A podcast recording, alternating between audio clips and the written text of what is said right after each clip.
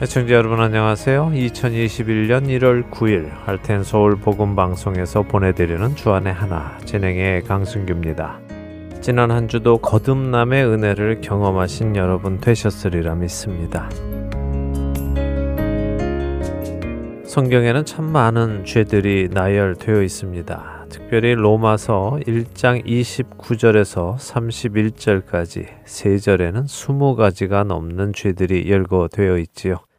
또 갈라디아서 5장 19절에서 21절에는 15가지 이상의 육체의 죄들이 나열되어 있기도 합니다. 사실 죄의 종류는 우리가 다 헤아릴 수 없을 정도로 많습니다. 하나님의 기준에 도달하지 못하는 것은 모두가 죄이기 때문입니다. 그런데 이렇게 많은 죄들 중에 어떤 죄들은 우리가 그렇게 심각하게 받아들이지 않는 죄들도 있습니다. 그 중에 한 가지 죄를 오늘 여러분과 나누려 하는데요. 사실 이 죄는 굉장히 중요한 죄임에도 불구하고 현대를 살고 있는 많은 사람들이 이 죄를 심각하게 생각하지 않습니다. 또한 대부분의 사람들은 자신은 이 죄와는 무관하다고 생각하고 있기도 하지요. 하지만 이 죄는 6세기경 교회의 교구들이 정한 사람을 죽음에 이르게 하는 일곱 가지 죄 중의 하나일 정도로 심각한 죄였습니다.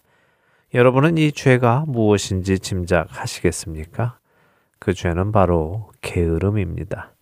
말씀드린 대로 6세기경 교회는 이 게으름이 사람을 죽음에 이르게 하는 일곱 가지 죄 중의 하나로 꼽았습니다. 사람을 죽음에 이르게 한다는 말은 구원에 이르지 못한다는 표현이었지요. 그러니 게으른 자는 구원을 받지 못한다는 것이었습니다. 여러분은 왜 게으름이 사람을 구원에 이르게 하지 못하는 큰 죄인지 알 것 같으십니까? 첫 찬양 함께 하신 후에 말씀 나누겠습니다.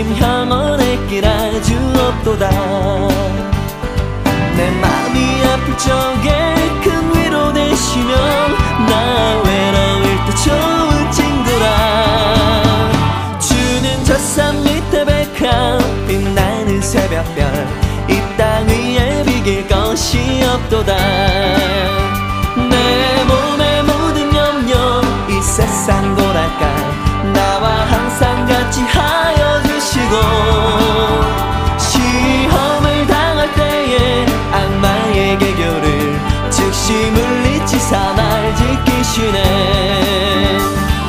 세상 날 버려도 주 예수 안 버려 끝까지 나를 돌아보시니 주는 저 산 밑에 백합 빛나는 새벽별 이 땅 위에 비길 것이 없도다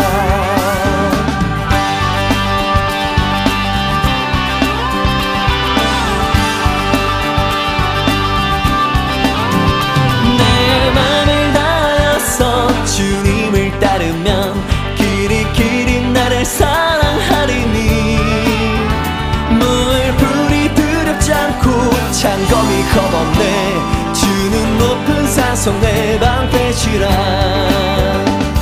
내 영혼 먹이시는 그 은혜 누리고 나 주를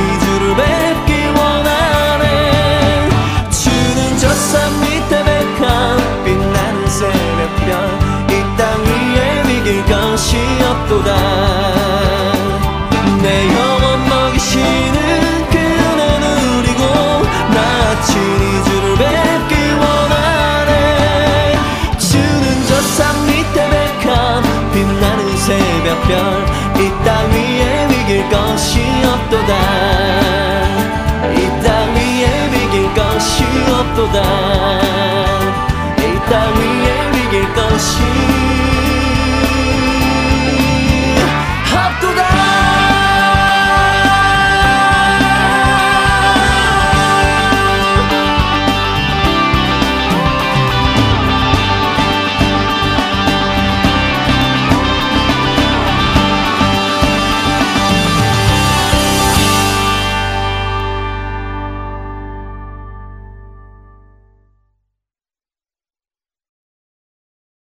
게으름 하면 여러분은 무엇이 먼저 떠오르십니까? 행동이 느리고 움직이기 싫어하는 태도나 버릇을 생각하십니까? 맞습니다. 사전도 그렇게 설명을 합니다. 그래서 게으름 하면 우리는 나무늘보 같이 느릿느릿한 사람을 떠올리기도 하지요. 하지만 게으른 것은 꼭 행동이 느린 것만을 의미하지는 않습니다. 우리가 잘 아는 이솝 우화인 개미와 배짱이 이야기를 생각해 볼까요? 개미는 여름 내내 일을 하여 겨울에 먹고 살 것을 준비했습니다. 반면에 배짱이는 어땠습니까? 게으르게 움직이지 않고 가만히 있었나요? 아니요, 그렇지 않았습니다. 배짱이는 오히려 바삐 움직였습니다. 그는 열심히 기타를 치고 열심히 노래를 불렀습니다. 그는 자기 일에 바빴지요. 그러나 우리는 그런 배짱이를 게으르다고 말합니다. 그렇기에 게으른 것은 단순히 움직이기 싫어하거나 행동이 굼뜬 것을 의미하는 것이 아닙니다. 게으른 것은 마땅히 해야 하는 것을 하지 않는 것을 의미하지요. 잠언 6장 6절에서 11절을 한번 보겠습니다. 게으른 자여 개미에게 가서 그가 하는 것을 보고 지혜를 얻으라. 개미는 두령도 없고 감독자도 없고 통치자도 없으되 먹을 것을 여름 동안에 예비하며 추수 때 양식을 모으느니라. 게으른 자여 네가 어느 때까지 누워 있겠느냐? 네가 어느 때에 잠이 깨어 일어나겠느냐? 좀 더 자자, 좀 더 졸자, 손을 모으고 좀 더 누워 있자 하면 내 빈궁이 강도같이 오며 내 곰핍이 군사같이 이르리라. 자문의 이 말씀에서 우리는 게으른 자가 아무 일도 하지 않으려는 것을 봅니다. 그러나 동시에 추수를 위해 해야 할 일을 하지 않고 있는 자를 책망하고 있음도 보지요. 그렇기에 게으름이란 마땅히 해야 할 일을 하지 않고 허송 세월을 보내는 사람을 의미합니다.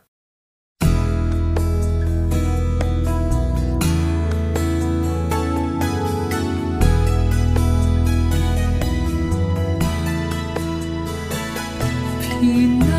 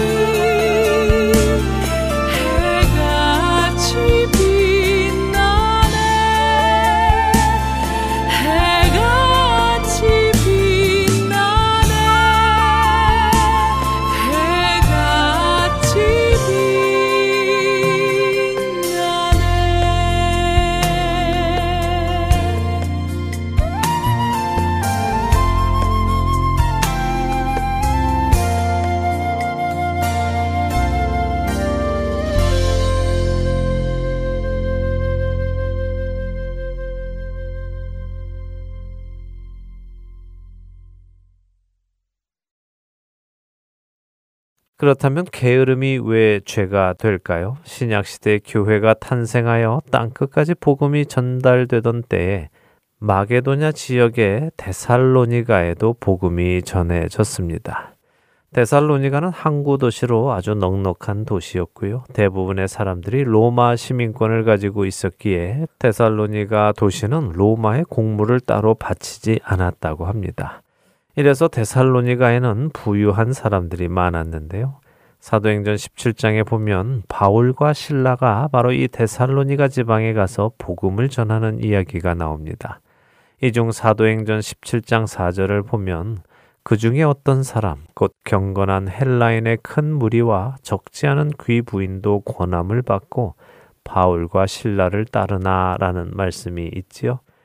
이 말씀을 따라 생각해 보면 헬라인의 큰 무리가 복음을 받아들여 그리스도인이 되었고 적지 않은 귀부인들도 그리스도인이 되었다는 사실을 알 수 있습니다. 말씀드린 대로 상당히 부유한 사람들이 그리스도인이 많이 된 것이지요. 그런데 이 데살로니가 교회에 어떤 일이 일어났을까요? 사도 바울이 데살로니가 교회에게 보낸 편지를 보면 그것을 짐작할 수 있습니다. 사도 바울의 두 번째 편지인 데살로니가 후서 3장 10절과 11절에는 이런 말씀이 있습니다. 우리가 너희와 함께 있을 때에도 너희에게 명하기를 누구든지 일하기 싫어하거든 먹지도 말게 하라 하였더니 우리가 들은즉 너희 가운데 게으르게 행하여 도무지 일하지 아니하고 이를 만들기만 하는 자들이 있다 하니 그렇습니다. 데살로니가 교회에는 게으르게 행하는 자들이 있었습니다. 마땅히 해야 할 일을 하지 않는 자들이 있었지요. 왜 그랬을까요?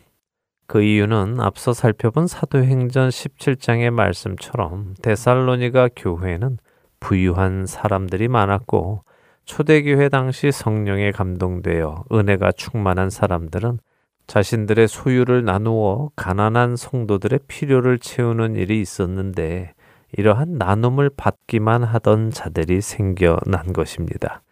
이렇게 다 같이 서로를 섬기는 공동체 가운데서 일을 할 수 있는데도 불구하고 일을 하지 않으며 다른 이들의 섬김을 받기만 하는 자들이 생겨나면 어떤 현상이 일어날까요? 이런 자들이 생겨나면 섬기던 사람들 마음 안에 시험이 들게 됩니다. 베푸는 것은 손해보는 것이 아님에도 불구하고 나만 일한다는 손해보는 것 같은 느낌이 들기 시작하지요.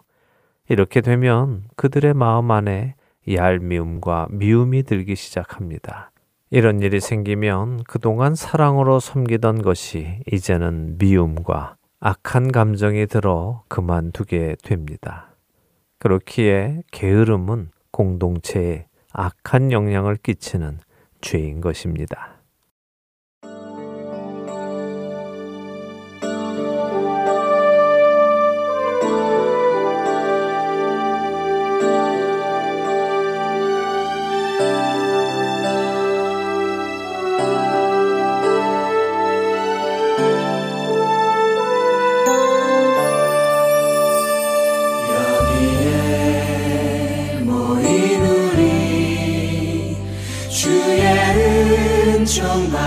자여라. 주께서 이 자리에 함께 계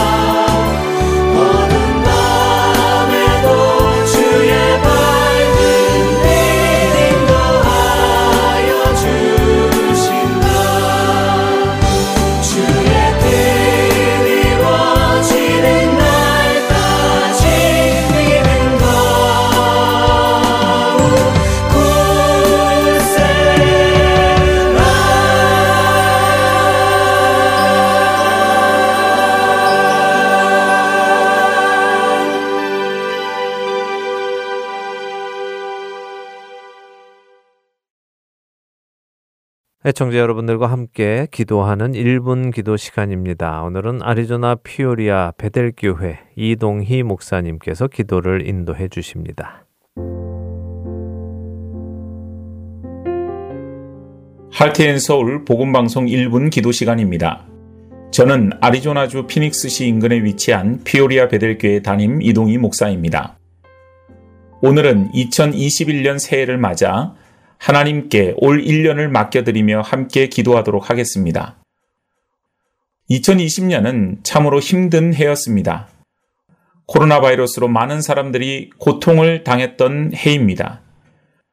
아직도 그 고통이 끝나지 않았지만 그래도 고통의 긴 터널 속에서 한 줄기 빛이 보이는 가운데 있습니다.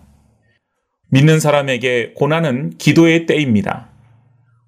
우리는 2020년을 기도로 버텨왔습니다. 마찬가지로 올 2021년을 맞아서 우리의 기도 생활이 멈추지 않고 계속될 수 있도록 우리는 힘써야 할 것입니다. 올 1년을 바라보면서 우리는 몇 가지 기도 제목을 나누고 함께 기도하기를 원합니다. 첫 번째는 현실적인 문제인 코로나 바이러스의 종식을 위해서 계속 기도해야 할 것입니다. 분명히 하나님께서는 이 땅의 백성들이 당하고 있는 코로나 바이러스로 인한 고통을 끝내 주실 것입니다. 둘째는 어려운 상황 속에서도 하나님만을 바라보는 믿음을 가질 수 있도록 기도해야 할 것입니다.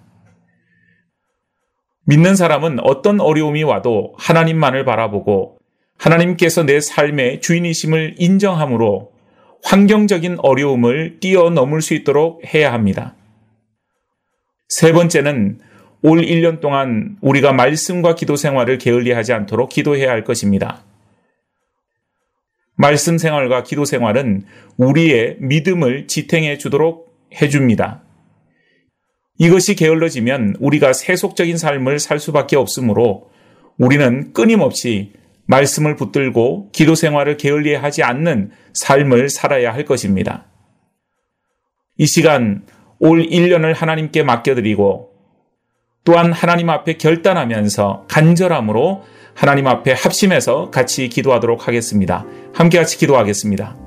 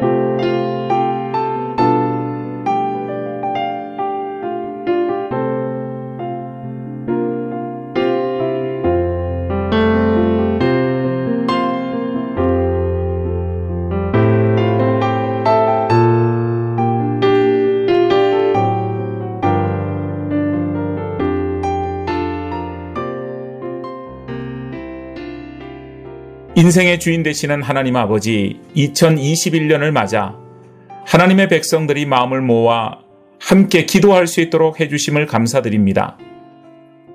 올 한 해 하나님 앞에 저희의 삶을 맡겨드립니다. 하나님께서 저희들의 삶을 맡아 주관하여 주시고 하나님의 뜻 가운데 살아가는 한 해가 되게 하여 주시옵소서.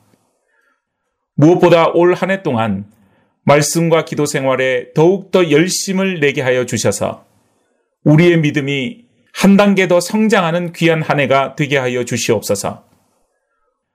올 한 해도 온전히 주님께 맡겨드리며 예수님의 이름으로 기도드리옵나이다. 아멘.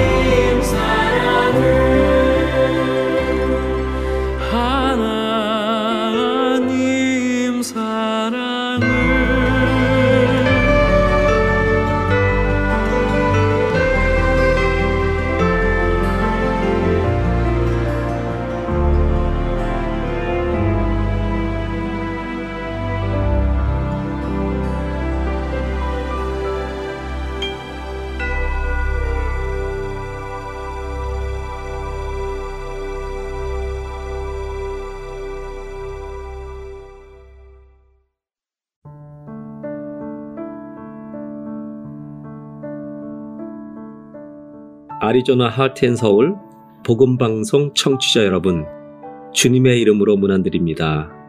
한 해 동안 어려운 상황 가운데 평안하셨는지요? 이제 한 해가 저물며 새해가 오고 있습니다.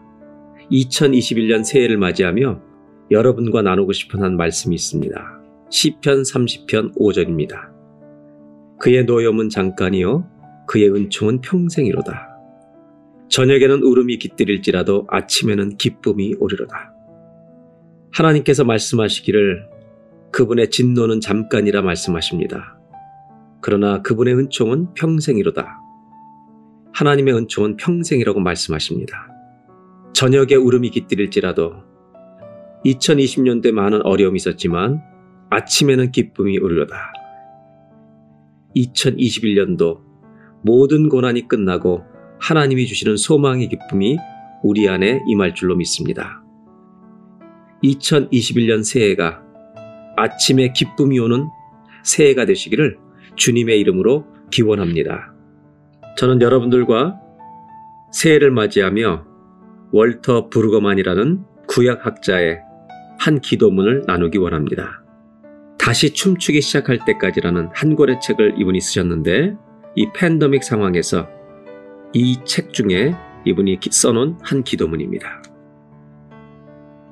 하나님 우리는 지금 많은 것을 놓치고 있습니다. 손자 손녀의 졸업식, 조카의 결혼식, 온 교인이 모여 드리던 예배.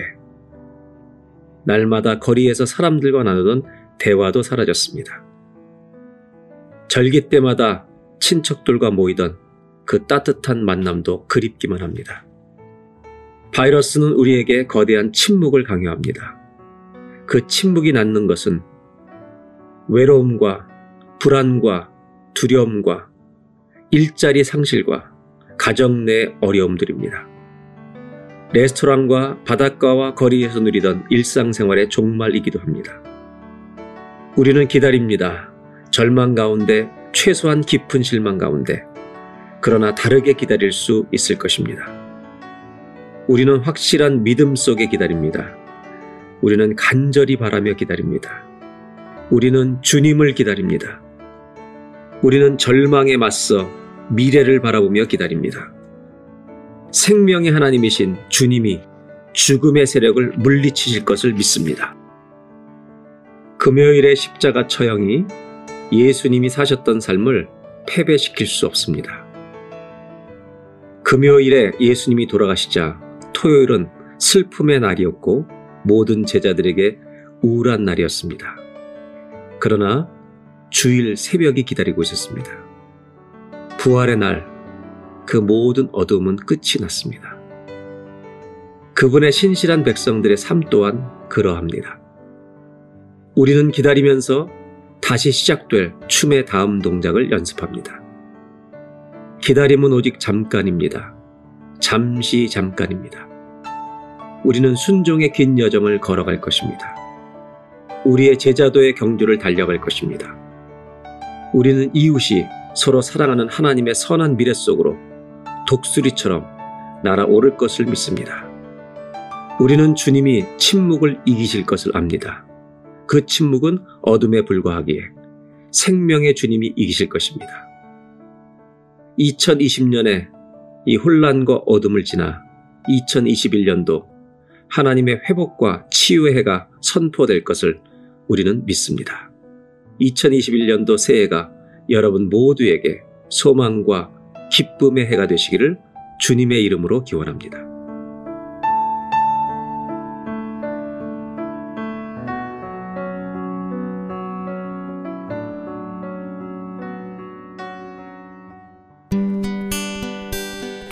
기쁜 소식 사랑으로 땅끝까지 전하는 아랜소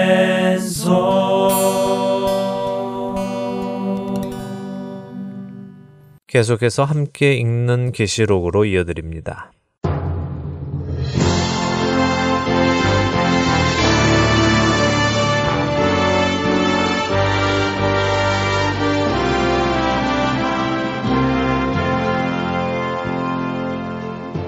여러분 안녕하세요. 요한계시록을 공부하는 시간입니다. 함께 있는 계시록 진행의 김명아입니다. 네, 여러분 안녕하세요. 강승규입니다. 지난 시간 요한계시록 18장을 마쳤습니다. 네.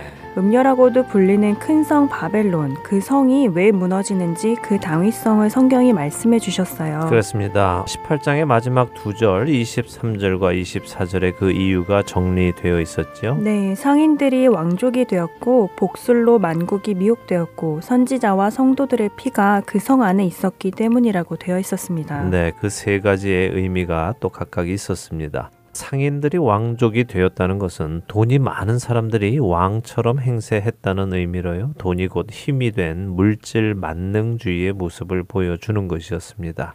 또 돈이 있는 자들이 돈 없는 자들을 무시하고 관세하고 그 위에 군림하는 세상이 된 것이 심판받아 마땅한 일인 것이죠. 두 번째, 복술로 만국이 미혹되었다 하는 것은 쾌락주의에 빠지고 자신들이 원하는 것만을 쫓아 사는 세상을 의미하는 것입니다. 복술은 우상 숭배를 의미하기도 하고요. 마약을 의미한다고도 말씀드렸지요. 네. 마약은 우리로 본질을 보지 못하고 말초적인 즐거움만 느끼게 하는 것입니다. 우상 숭배 역시 마찬가지지요. 신에게 나를 맞추는 것이 아니라요. 신이 내가 원하는 것을 해주도록 숭배하는 것이 우상 숭배입니다.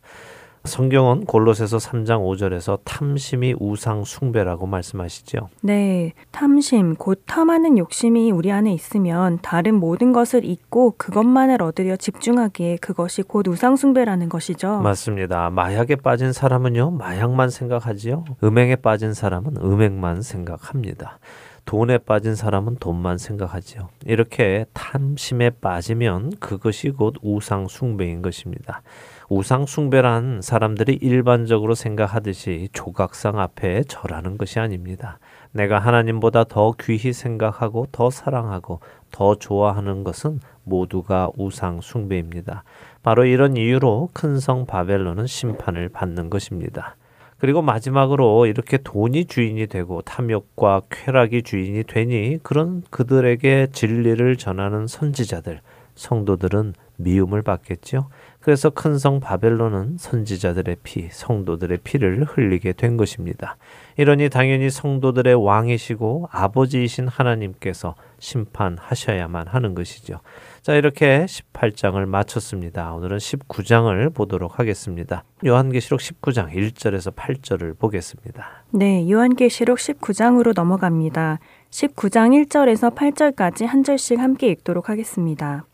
이일 후에 내가 들으니 하늘에 허다한 무리의 큰 음성 같은 것이 있어 이르되 할렐루야 구원과 영광과 능력이 우리 하나님께 있도다. 그의 심판은 참되고 의로운지라 음행으로 땅을 더럽게 한 큰 음녀를 심판하사 자기 종들의 피를 그 음녀의 손에 갚으셨도다 하고 두 번째로 할렐루야 하니 그 연기가 세세토록 올라가더라. 또 24장로와 네 생물이 엎드려 보좌에 앉으신 하나님께 경배하여 이르되 아멘 할렐루야 하니 보좌에서 음성이 나서 이르시되 하나님의 종들 곧 그를 경외하는 너희들아 작은 자나 큰 자나 다 우리 하나님께 찬송하라 하더라.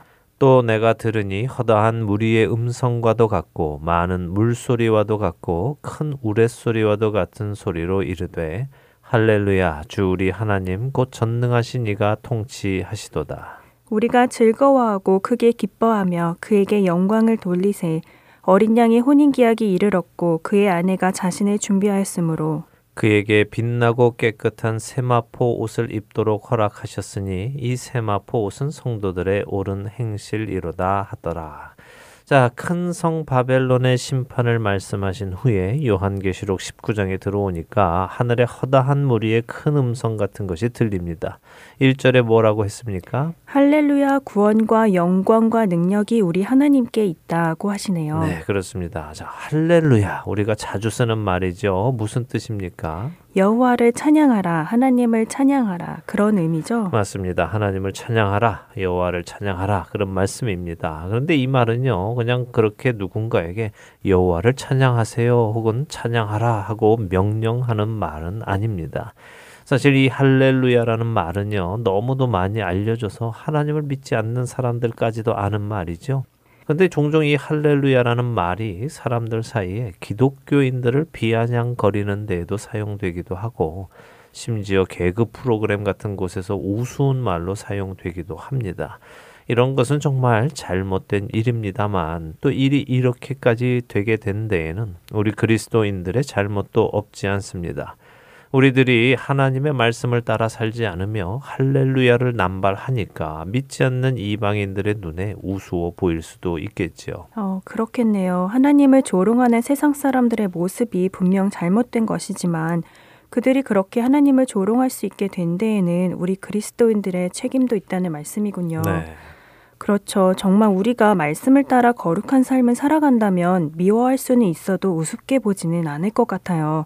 특별한 사람이라는 생각은 가질 것이고 그런 특별한 사람들이 섬기는 하나님께서도 특별한 신이시다라고 생각할 것 같아요. 그렇죠. 우리 그리스도인들이 책임을 느껴야 합니다. 자, 본론으로 돌아오죠. 이 할렐루야라 하는 말은요. 그렇게 세상 사람들이 우스갯소리로 하듯이 할 말도 아니고요. 또 우리 그리스도인들이 서로 만날 때 안녕하세요 대용으로 의미 없이 사용하는 말도 아닙니다.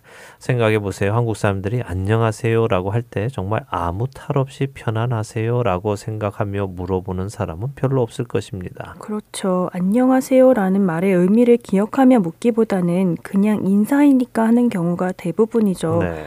정말 그분의 안부가 묻고 싶으면 그동안 어떻게 지내셨어요? 별거 없으세요? 건강하세요? 이런 것들을 따로 엿주잖아요. 네, 맞습니다. 근데 사실 안녕하세요라는 말에 그 의미가 담겨 있는데도 불구하고 우리는 정말 그분의 안부가 묻고 싶으면 따로 묻지요. 자, 이것은 곧 안녕하세요라는 말을 할 때 그 의미를 담아서 하지 않고 있다는 반증이기도 합니다. 어쨌든 다시 본론으로 돌아와서요. 하나님을 찬양하라, 여호와를 찬양하라 하는 이 할렐루야라는 말은 마땅히 찬양 받으셔야 하는 그 하나님께 그분께서 하신 일을 기억하며 우리의 영혼 속에서부터 나오는 감격의 찬송이어야 하는 것입니다. 그러니까 우리 말로 여호와를 찬양하라 하는 이 명령의 의미와 함께 나는 하나님을 찬양합니다. 놀라운 우리 하나님을 찬양합니다. 나의 영혼이 주를 찬양합니다. 라고 고백하고 외치는 말입니다. 이 말은 인간이 할 수 있는 가장 고귀한 말 중에 하나입니다. 자, 생각해 보세요. 누가 이 말을 이처럼 감격스럽게 할 수 있을까요? 큰 성 바벨론 안에서 그들과 동고동락하던 사람들이 할 수 있을까요? 아니요. 큰 성 바벨론 안에서 그들처럼 살던 사람들은 결코 하나님을 찬양합니다라고 고백할 수 없겠죠. 네.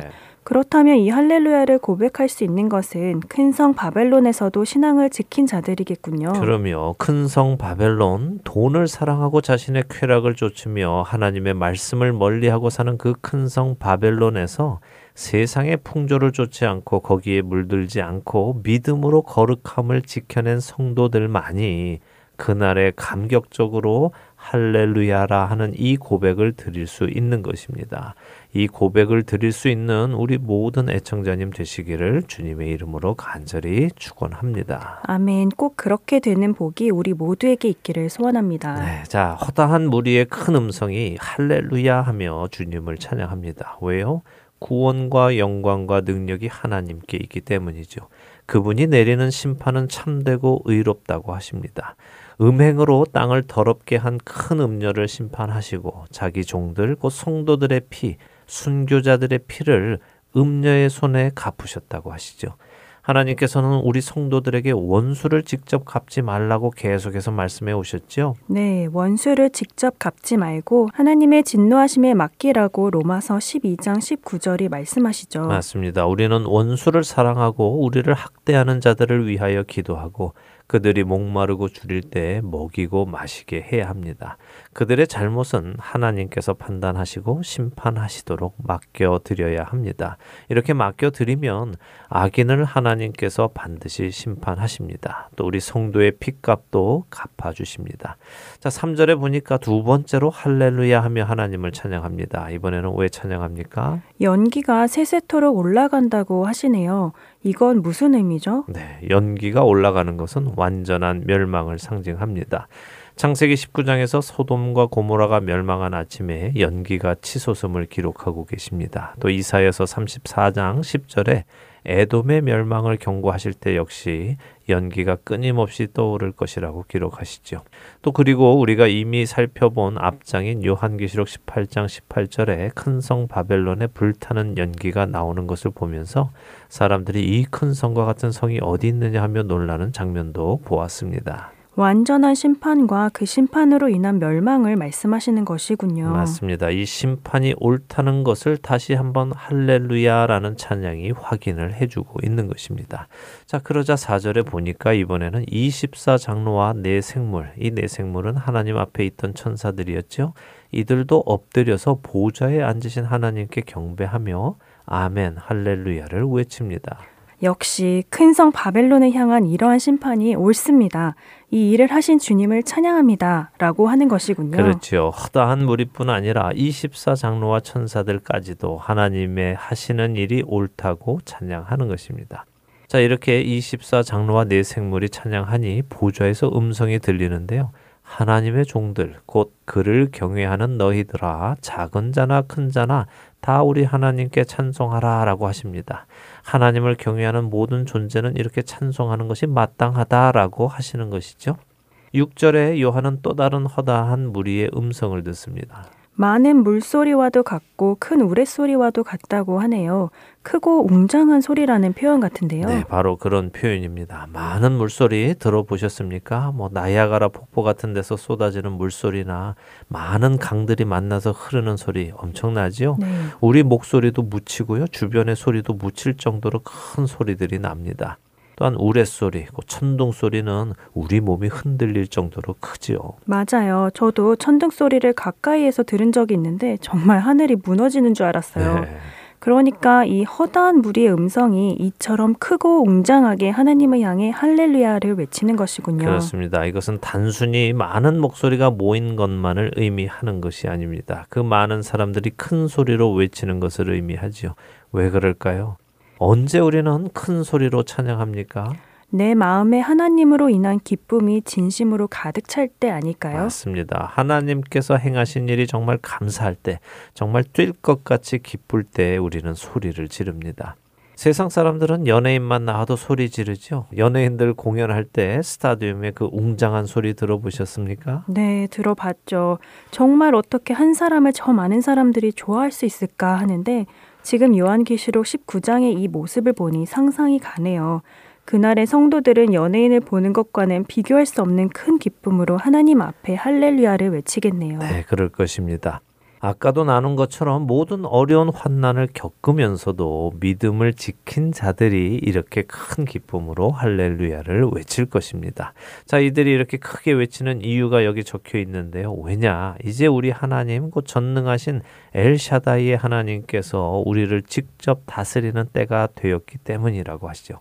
정말 기쁘겠죠? 네, 악이 심판받고 우리가 하나님께 친히 통치를 받는 그날이 온다면 정말 기쁠 것 같습니다. 그렇습니다. 자, 7절에 보니 이렇게 크게 기뻐하고 찬양하는 이유가 이어지는데요. 그토록 기다려왔던 바로 어린 양, 예수 그리스도의 혼인 기약, 곧 결혼의 날이 왔기 때문입니다.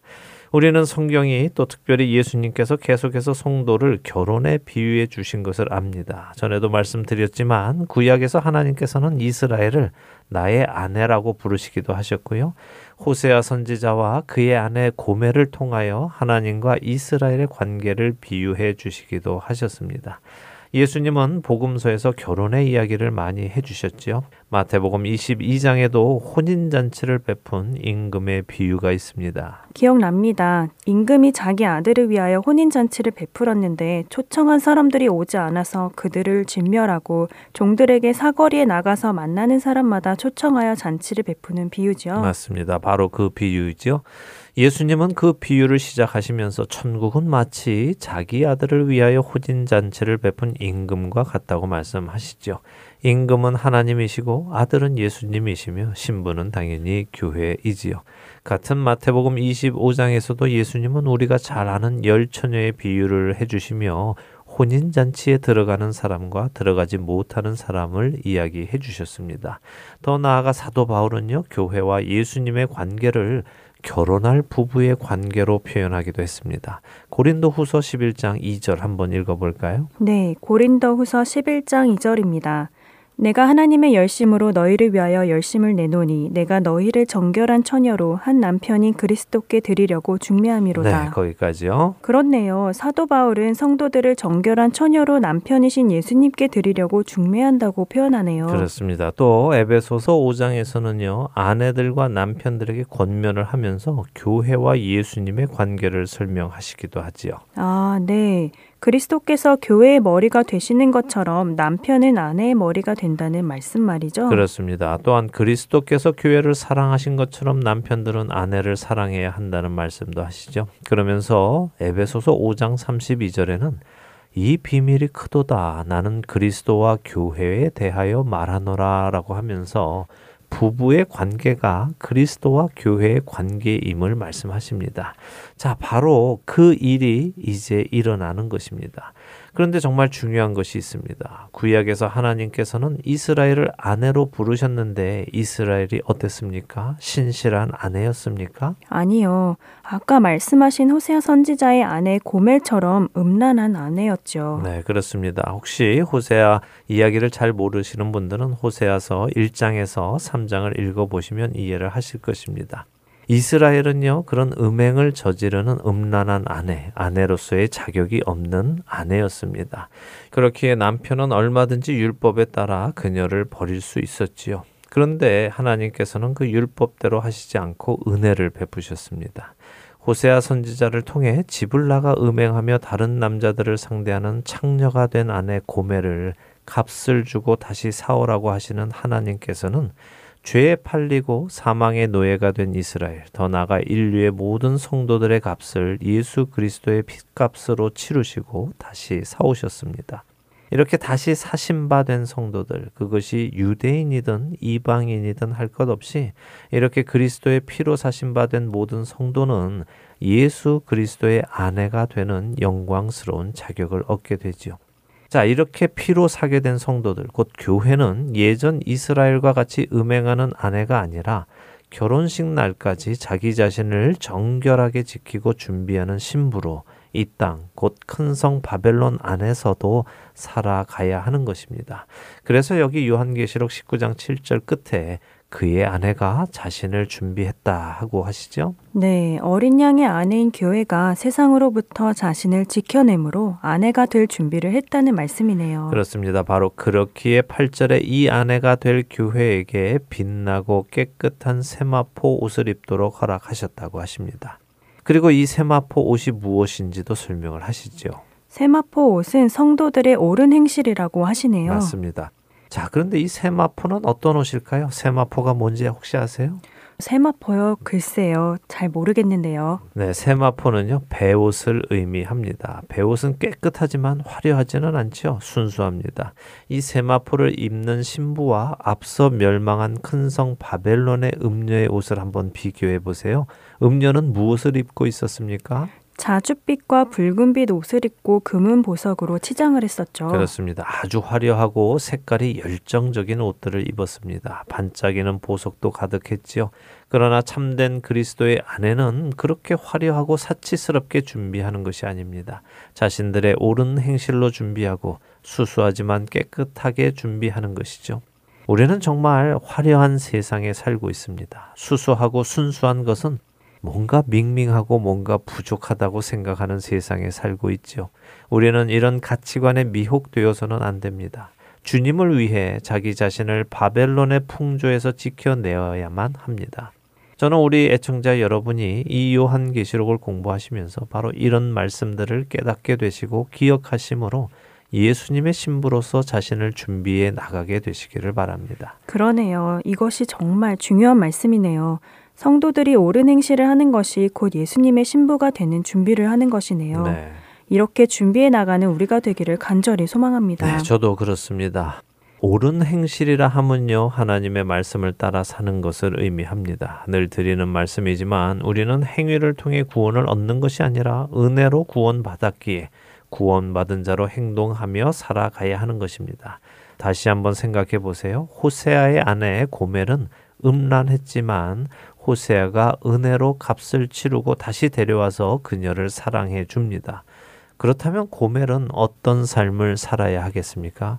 야, 내가 음행을 저질렀는데도 날 율법으로 치지 않고 값을 치르고 다시 데리고 왔네. 아, 이 남자 정말 나를 사랑하는구나. 내가 뭘 해도 사랑하겠어 하면서 계속 음란하게 살아가면 되겠습니까? 어, 아니죠. 고멜이 정말 호세아를 사랑한다면 이제는 정신 차리고 정숙한 아내로 살아가겠죠.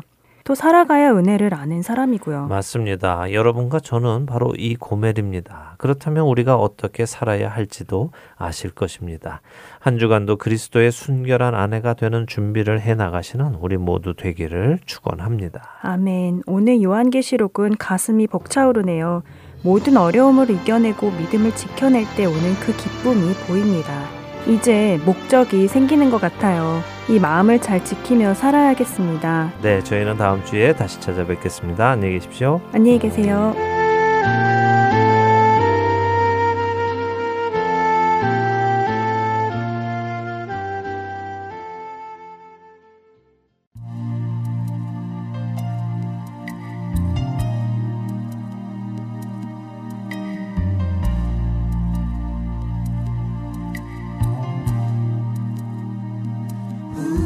영혼에 주가 주신 거지지 않는 빛이 있네. 오직 주님께 우릴 드릴 때 그 빛을 밝